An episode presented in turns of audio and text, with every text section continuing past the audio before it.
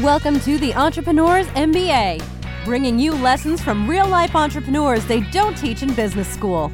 Here's your host, business coach and marketing strategist, Adam Kipnis.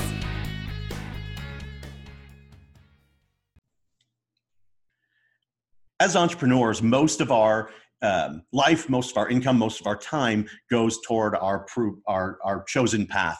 Whether you're a dentist or whether you're a doctor or whether you own the hardware store or whether you're a coach or consultant like myself, we spend so much time on what we do to drive our income that we have very little time to focus on other streams of income. But to be truly wealthy, to be truly successful for the long term, you do need other ways to make money versus just the income that you derive from your business. And that's something we're going to dive into today is how to continue in your business, how to continue to grow in your business, but make passive income at the same time to truly build some generational wealth for the family versus just the income from the business. So I'm really excited to talk about how to incorporate that in the business. And we're going to learn from somebody that's got success, failure, and success again as an entrepreneur in now building passive income for himself and others. So, really excited for the conversation we're going to have today. This is Adam Kipnis, host of the Entrepreneurs MBA podcast. Really appreciate you listening today. As always, our show is brought in brought to you in part by C Suite Radio and PowerTexting.com. And PowerTexting.com does give a free hotel stay to one lucky listener of every show that I have. So, stay tuned for more information on that most of you are still in the income building phase and needing more clients getting more revenue into your business so you can not only support your family, but find other opportunities to build passive income into your portfolios as well. As you're building your income, I recommend that you download my book at freebookfromadam.com. It is eight strategies to make more money in your business without spending any money on marketing or advertising. It's super simple, step by step, exactly what you need to create more income so you can do other passive investments like we're going to talk about today. And today's guest has a, a, great story because he started out in a more traditional path with an MBA uh, from Ohio State, started five years at Ford Motor Company. But then he departed and, and started a staffing company with a partner that they were able to build up and sell for uh, $2.9 million. He's been Michigan's Entrepreneur of the Year two years in a row. He then entered the real estate sector, done over 85 different deals, been on HGTV, has his own podcast, How to Lose Money. He's got his own books. He writes for um, a number of different real estate publications. Um, really great information that we're going to learn today. Paul Moore, thanks for joining us today. I really appreciate the time. It's great to be here, Adam. Thank you. You're welcome. So tell me a little bit about your, your original path because getting out of school and having your traditional MBA and going to work for Ford probably would have set you up pretty well for your career. What made the shift to deciding to go out on your own? Yeah, so I had a summer job um, when I was in the middle of my MBA program the same year I got married, 32 years ago. And um, during the summer job, I really found, you know, that I really liked the entrepreneurial, you know, uh, it, it, was a, a, a working for an entrepreneur with maybe 10 employees. And we actually made Ghostbusters mouthwash and Ghostbusters toothpaste and distributed it. And we were trying to roll it out nationally. And I got to see firsthand the struggles and the fun that he had. And the the so-called flexibility of being an entrepreneur. And um, so i really just i got to ford and i found out within weeks of being at ford though i really liked it.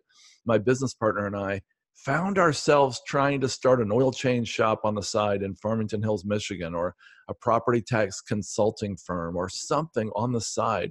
And i just think both of us were just destined to be entrepreneurs. We knew that at heart and it just took us you know several years to figure out what to do but we eventually left Ford and created the staffing firm. Interesting. So, so you uh, you did the side hustle before we knew what a side hustle was. That's exactly right. Yep. Interesting. So, how did you choose the staffing company? Like, obviously, you tried a number of things that didn't work. How did you find out that would be the one that would work? Actually, my partner uh, Barry, who actually is just this super uber successful entrepreneurial guy, uh, he uh, had a relationship with somebody in Columbus, Ohio, who had this it's called a PEO, professional employer organization. It's outsourced, you know, basically you outsource your payroll taxes, benefits, workers' comp, etc. Uh, and a lot of professionals, dentists, doctors, etc., are familiar with this. Um, it gives the employees access to a great 401k and benefits and uh, all kinds of health and life and dental options.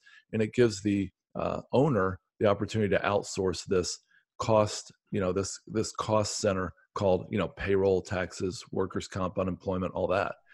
And so he knew this guy and he actually ended up teaming up with him and starting an indianapolis office uh, and then i joined him about a year and a half later.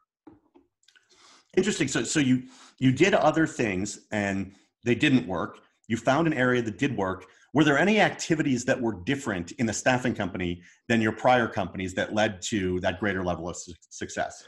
Well i mean it was just it, it, was just basically a matter of commitment. I mean, Barry had left his company. He had left Ford after about 13 months and did a brief consulting stint. And when he went into this full time, uh, by diving in full time, the focus that he had, which was, uh, you know, just uh, just laser focus, is what allowed him to pave the way for me to, you know, join him a year and a half later and i think that's a that's a big challenge for all of us is to have that laser focus. Sometimes it's passion based sometimes it's opportunity based but it's easy to get sidetracked even as an entrepreneur in trying other things whether it's another line of business in what you're doing or whether it's what we're going to talk about in a little bit by trying to invest in real estate at the same time as you're running your business. How how were you all able to maintain that focus to build that business to ultimately sell it for nearly $3 million yeah, well, um, during that time, I mean, we were laser focused for I'd say four of the five years we had the company, um, and we, I mean, we had to basically get to critical mass just to survive. So it was easy to be laser focused at that point. Um, and I will say the biggest mistake that I have made, and Barry would agree that in, in his 30 years since then as well, the biggest mistake both of us have made is losing focus and chasing side deals uh, while we were in our last year of the company before we were selling it, and we and we knew we were planning to sell it.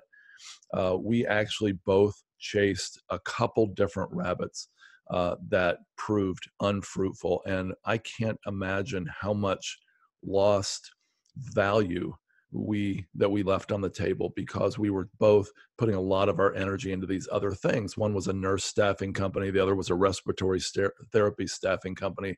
They were both shiny objects that looked great on paper and basically were a huge time suck. And the value of our company when we sold it was directly based on our revenue and our revenue kind of flattened that last year when we should have been taking it to the moon. You know we it flattened and and that is Barry, since then, Barry has run for governor of Colorado. He's rubbed shoulders with a lot of very wealthy, very, very successful people. And he said, you know, the biggest mistake that we made, that he made, is this. He said, a lot of these super successful people have similar education to us, similar IQ, similar abilities, but they were able to stay very, very focused on one thing from, say, their early 20s on. And that's what led them to the success uh, and having more success perhaps than we did because we found ourselves chasing multiple rabbits at once. And you know the old chinese saying he who chases two rabbits catches neither. Right. And so what do you think led to that? Was it um, success sort of getting in your head knowing that you were successful here you knew what you were doing so you could branch out? Was it some level of i don't know if greed's the right term in trying to get bigger and better what what took your eye off the ball in that last year to to both look in different directions chasing deals? I think our businesses were our business was running well and we had uh, the the systems we had really happy clients we had everything down and i guess you know a little bit you know um, maybe a little bit of boredom. Maybe uh, just you know seeing that oh well this is running well. Look at this over here. Look how exciting it is. And i think it was just a classic case of shiny object syndrome for both of us and I think I think we all know how that can happen, both in business and personal life. So you so you sold the business, probably put a fair amount of money in your your personal pocket, and look to go in a different direction. What led you toward real estate as that next step in um, in your career and in your life? Uh, yeah, I, I want to answer that. Before before we do, I want to clarify that you, you did mention I was Entrepreneur of the Year in Michigan twice. I actually was finalist for Michigan Entrepreneur of the Year with Ernst and Young. I just want to clarify that. Um, yeah, so I got to Virginia. We actually were leaving. We we moved out of Detroit when real estate when real estate and everything else in Detroit was imploding in 1998, and we reacted against that by buying 120 acres on top of a mountain in um, the uh, Blue Ridge Mountains of Virginia. And um, we, I, you know, I started a nonprofit organization, um, and uh, that didn't go super well. I mean, I was 34 years old, considering myself semi-retired, and that you know just didn't work for a high energy, high uh, you know uh, ADD type uh, entrepreneur. Uh, it didn't work for me to to just sit around, and so a friend of mine and I decided to go to the courthouse steps where we heard they auctioned off houses. We thought that sounded fun. And so we went to the courthouse steps in 2000. We bought our first house. We flipped it, went really well, really quickly. And we thought, well, this is really easy. So we just dove in. And then I found over time that I had a real love for real estate. That's it, it's interesting because I, I, had a, a, real estate portion of, of my career um, where I um, flipped a couple houses, had a couple rental properties, and ultimately realized I hated real estate. And so I still have some rental properties that I let other people manage. Um, but you fell in love with it. So falling in love with real estate is partially about the process, but it's also probably partially about the end result and, and, continuing to look forward to that house being flipped and, and being perfect or the deal being done. Um, how much of, of that um, led you to just continue and to continue to grow in, in the business? So I mean, we our first flip, we it only took us like we only added we bought it for like thirty four thousand. We painted it, cleaned it, and then sold it for sixty five thousand in a couple weeks, and it just seemed like it was going to be incredibly easy. I think that was just kind of a godsend first deal because we lost money on two or three uh, uh, two deals after that, and we found out it was harder than we thought. But um, th- that was another case that you know we were flipping houses, and I thought, well, if flipping makes sense building from the ground up makes even more sense. So I wanted to go out and build modular homes. And uh, I think that was another case of the shiny object because it was much harder than I thought it would be to do that. We eventually built a subdivision, flipped high end waterfront lots at uh, Smith Mountain Lake in Virginia, which actually went really well. And, um, and then went from there into commercial real estate later. Got it. Got it. So let me ask you this. So flipping houses, and there, there's a number of people that, that do real estate that listen to the show and that, that I have in my community. Flipping houses is one thing. Having a business around flipping houses is quite an, another. When did your um, when did your real estate career turn from flipping houses into a business that was involved in real estate? And how did that transpire? Yeah, I think that was you know in 2001 or two uh, when we had three or four houses going at once is when we had to make that shift. And um, i found myself really liking the acquisition side and the marketing side but not so much the operations. I didn't know much about fixing up houses and my partner did. And so it was a really good match because i was able to raise the money do the marketing do the acquisitions. He was able to do the hard work of getting the contractors lined up and getting the house fixed up. And so that's how we ran our business for a number of years. Very cool. And you, you just brought up a, great point that isn't only about real estate, but, but traditional businesses or any business as well, is that financing is a key component to it. And in real estate, a lot of times it's raising money, um, not only through banks, but privately.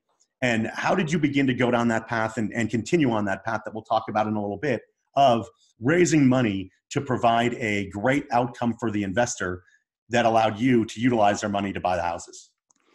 So for one thing, we had money in a um, um, IRAs that I had from uh, when I sold my company. We had uh, money also in a charitable remainder trust. We got an equity line from a bank. We were able to talk a, a bank into giving us a, a, line that said we could buy up to five houses and we could draw on it anytime we wanted. Uh, and, and, it wouldn't we wouldn't have to go through the whole mortgage process for each house. We could borrow up to 100% of our uh, of our acquisition and repair costs.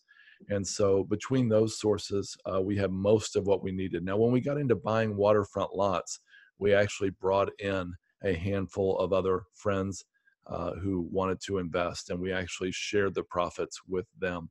And that was a again a great. That was one of the most profitable businesses uh, per hour worked I've ever done for sure. And but that takes a, a completely different skill set in getting partners to passively make money while you do the work and, and find the properties and, and fix them up and, and get them leased and rented. Um, how, how did you learn, for lack of a better term, that skill set in to, to find what made or what drove outside investors to want to invest with you and, and allow you to build that business? Well, I'm, I'm going to jump forward with the answer to that. I, I think I just kind of fell into it back in 2003 through eight when we were just, you know, again, I just had friends who had some money to invest and I just asked, showed them the opportunity. But I think the, the, the, a better answer to your question would be how did I learn in the recent years how to do it? Uh, more recently, we've set up two commercial real estate funds. We uh, give investors access to the historic tax benefits and returns of commercial real estate. And in doing that, I we had to learn to get you know basically attract investors on a much wider scale, and so the analogy I heard, and it kind of it's kind of silly analogy in some ways, but if you love uh, fish, if you love uh, if you live way up north, let's say uh, in Vancouver, uh, you know, British Columbia somewhere, and you really love salmon, you have two choices to catch salmon. Number one, you can become a spear fisherman, which means, you know, let's say you're living way out in the wilderness. You've got to learn to uh, cut a branch and make a spear. Number two, you've got to learn to throw it. Number three, you've got to position yourself by the waters and hope that a salmon will swim by and hope that your aim is right and hope they don't twist and you that you can bring in uh, a salmon and you might get dinner you might not now the other way to do it is to, and this is where the analogy gets a little silly, the, the other way is to be a grizzly bear and stand in the waterfall while salmon are swimming upstream. And you know, you, I don't know if you've seen these pictures of a grizzly bear standing in the waterfall, and salmon are literally jumping into their mouth. And the the analogy, the meaning of the analogy is this: if you can be someone who is such an expert, eh, who positions themselves in such a way that people come to them, that investors come to me, that is a much better way to do it rather than me going out and chasing investors and trying to convince them. So we have spent the last uh, two years, three years actually at Wellings Capital, my company, trying to set up to be a grizzly bear in the waterfall. We do that by, uh, I've written a couple books and I've got another one coming out this year on self storage. Um, I got another one on multifamily. Uh, we've also um, we also are on podcasts like this one. Uh, I also write, like you said, I do blog posts and I get interaction with potential investors on that. Uh, I speak at events as a result of the book. And so by doing that, I have investors come to me and ask about investing. And so that's what I've, that's the main lesson I've learned about getting investors over the years. And that's something that really translates well to, to every business, whether you're trying to raise money, whether you're in real estate. If you can position yourself as the expert, be an authority, and put yourself as that grizzly bear in the path of where people are already going in your field, you can be you can be the grizzly bear that catches them. You're listening to the Entrepreneurs MBA podcast um, with Adam Kipnis. I appreciate you being everyone listening today. As I said, powertexting.com, our sponsor, gives away one hotel stay to one lucky listener of every show. So if you go to podcasttrip.com, you can register. Just put Paul Moore in the podcast episode you listen to, and, and hopefully you can win that trip. And Paul, getting back to the, the, the grizzly bear analogy and just putting yourself in the path of, uh, of success, really, more than anything else. People are already looking for what you're offering, and you're the person who's up in front of the stage, or you're the person that they're reading, or you're the person that they're listening to. That's a business in and of itself. What led you to that type of marketing and that type of positioning that you've proven so successful in? You know, uh, back in 2008, um, I was doing residential real estate. And I was listening to, I don't think it was podcast, it could have been a podcast, and somebody was talking about how important it was to become a subject matter expert by issuing special reports. So I decided to write a special report on buying real estate at Smith Mountain Lake. And then it turned into two, three, four, five special reports. And I realized wait, if I shrunk these Word documents down to book size pages, I'd have about 75 pages here. I might as well go ahead and write a 100 page book. And it turned into a 211 page book because once I got done writing, there was just that much more information. And I found as soon as I published that book and put it on Amazon, that all of a sudden I was the expert in Smith Mountain Lake real estate. And I realized the power of that, the power of being an author. Uh, almost every entrepreneur knows enough to write a book on their subject. It's just taking the time and having the discipline and the confidence to do it. So I did that again with multifamily investing uh, in 2016. and it's just led to so many open doors.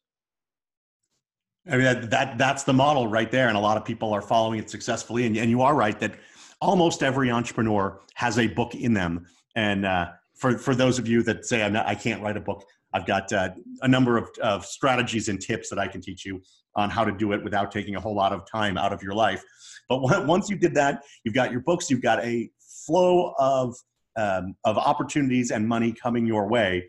You you transition and, and focus on self storage and and mobile home parks what, what made that transition? Why did you choose that medium as, as something to invest in and something you continue to do today? Well, interestingly, Adam, my book on multifamily investing is called The Perfect Investment. And it's funny because I, you know, in there I lay out a case for why the risks and returns and the future, the demographics of apartment investing makes so much sense and make it the so called perfect investment. The problem was the perfect investment was discovered by a whole lot of people. Uh, thousands and thousands of investors, perhaps millions, have discovered apartment investing and it's become overheated. So I still think it is what I said in the book, but we found ourselves, you know, I'm in my 50s and I don't want to overpay for deals. I don't want to take big risks. I don't want to swing for the fence anymore. Uh, I found myself really wanting to invest and not speculate. And it got to the point in apartment investing where speculation was becoming the norm. The people were basically in, investing is when your principal is generally safe and you've got a chance to make a return. And speculating is when your principal is not at all safe and you've got a chance to make a return. And so, uh, found ourselves not willing to overpay for a multifamily, and we decided to branch out into other areas. And we were really pleasantly surprised when we found out the opportunities in self storage and mobile home parks. So now we've set up funds where we give investors access to best in class operators in these arenas that we have vetted. And we uh, pool together investors' capital and we invest in these uh, different operators' deals. And uh, we're really happy with the results so far. And it's interesting, they, they say in um, real estate, a lot of people don't want to deal with tenants and toilets and in in multi in multifamily you've got a lot of tenants and a lot of toilets right. in in mobile home parks and in self storage you don't have the, the same headaches. I'm sure you have different headaches but you don't have the same headaches as dealing with other people. Um, how has that simplified the business in terms of the day-to-day operations of it? Well i mean the, the um, I, I know a guy in, in lansing michigan who had a duplex and he was managing the duplex and he said he was pulling his hair out dealing with tenant problems and toilet problems and flooring problems and all this. And he later bought a self-storage facility and he told me this. He said running this entire self-storage facility is easier than running that one duplex. And he said and i lived in half of the duplex. So um, it is an easier business to run but i want to be clear on this one point. Self-storage as a it's easy to run a mediocre self storage business. It's hard to run a great one. And that's where the opportunity lies. There are 53,000 self storage facilities in the US. That's about the same as all Starbucks, McDonald's, and Subways combined. And about 40,000 are run by mom and pop operators, you know, running it easy, the easy way, if you will. The opportunity is to acquire a self storage facility like that in the path of growth and then upgrade it to a professionally run uh, machine that is churning out uh, a lot more income and creating a lot more value for investors. That opportunity to go from mom and pop to a franchise franchise or franchise like model is where a lot of money's made and that's why the returns in our fund and, and, and with our operators we're investing within our fund are so strong and you can find out more about uh, what, what Paul does and, and his business at wellingscapital.com. That's W E L L I N G S capital.com. Right. And, and, and Paul, you've, it, it, hasn't all been straight up in the real estate world for you. You went, you went from a million and a half dollars in the bank to two and a half million dollars in debt, and then back to debt free 13 months later by giving your way out of debt. Yeah. Tell me about that and how did that come about? How does that work? Yeah, we found ourselves in late 2007 with a lot of waterfront lots and other property that we had invested in. And we knew we were going into a recession. We didn't know, of course, there's no way to look to the future to know how steep, how bad, how long. And we just knew it was bad. And so, two and a half million dollars in debt, my partner quit. he said, I can't keep making half of these interest payments anymore. You're on your own January 1st, 2008, but you can have all the properties too. And I was like, I, I, I realized our back was against the wall and I didn't have any way out. And so I asked myself, what would my hero do? One of my heroes is a guy named George Mueller, who was a hellion in Germany uh, in, the early 1800s, and he became a pastor in England, and he actually housed a total of about 10,000 orphans over his lifetime. And he basically um, he did this through these really unconventional methods. And I thought, what would George Mueller do right now? And I thought, well, he would probably do something ridiculous or crazy like giving his way out of debt. I really believe in the law of sowing and reaping, or some people call it karma, that basically you give and it'll come back to you. And so uh, we decided to begin giving aggressively January 1st, 2008. And four weeks later, uh, I came across a completely, um, I, I had a light bulb moment and I realized a strategy to subdivide a five acre waterfront parcel that was not subdividable according to the county's rules. And I went to the county, I pitched them this crazy idea using their law and turning it on its head to actually subdivide this parcel of land. They were amazed that somebody had come up with this loophole and they said, Yeah, you you got us, you can do this. And I actually sold four of those five lots in the very worst weeks of the recession in the fall, September or so of 2008. Found myself completely debt free 13 months later.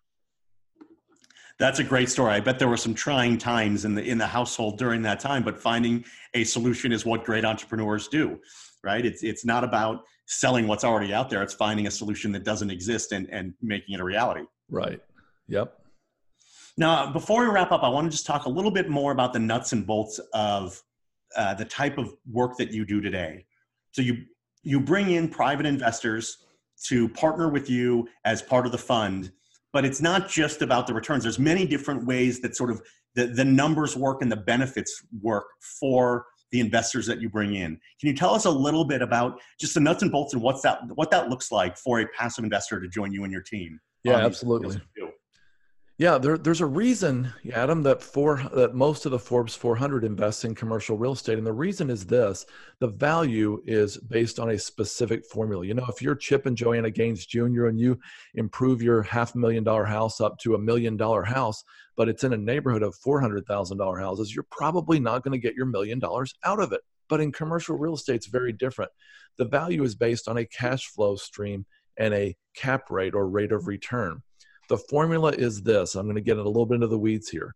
The formula is this the value of the asset is based on the income divided by the rate of return.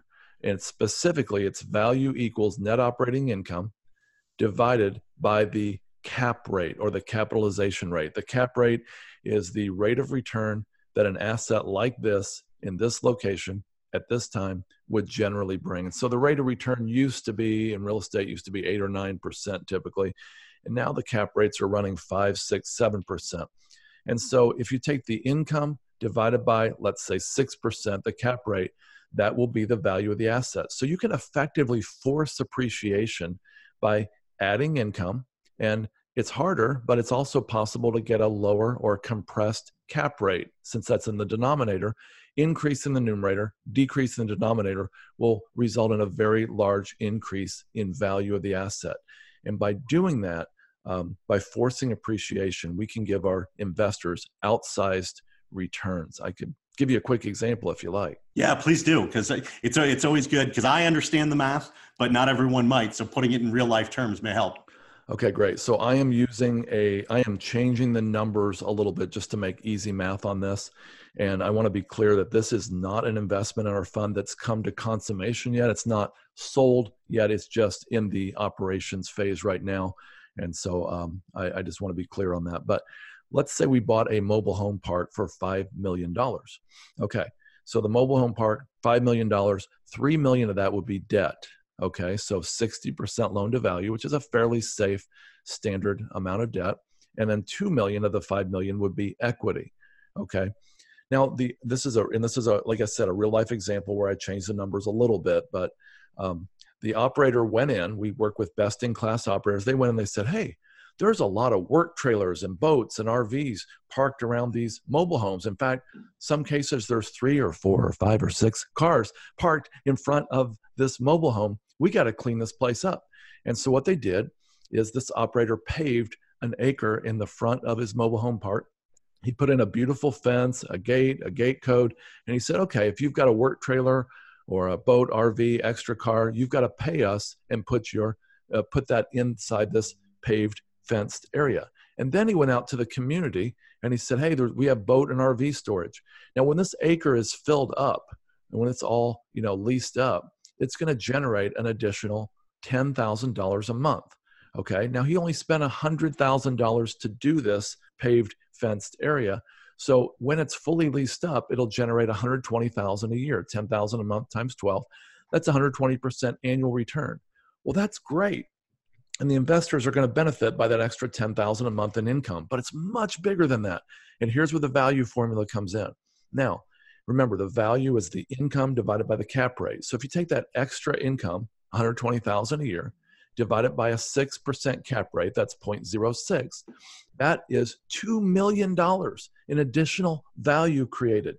Now let's go back. We spent 5 million on the park. Now by creating 2 million in additional value, we just increase the value of the park by two divided by five or 40%. Wow, that's really great. But it's much better than that because remember there was 3 million in debt and 2 million in equity. Well, all this increased value flew, it, it basically passes into the equity holders' hands. They just went from 2 million in equity to 4 million in equity. They doubled the value of their investment all by this one simple change. And that's before they did all kinds of other things to raise income. And by upgrading this facility to an institutional level, in theory, they can also compress the cap rate. And if they can take the cap rate from, let's say, 7% down to, say, 5.5%, that's another significant increase in value. These are the kind of levers and the kind of leverage that we have as commercial real estate operators. And this is why the uh, owner owning commercial real estate can be so, so powerful.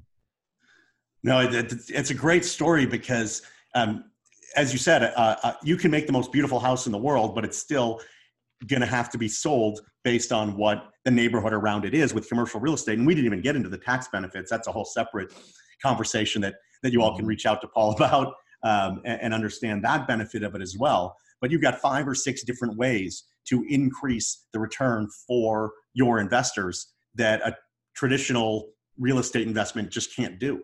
Mm-hmm. Yeah, it's very true it's really powerful, and uh, there's so much more we could say. and I'm sure you say a lot of it on your podcast, How to Lose Money.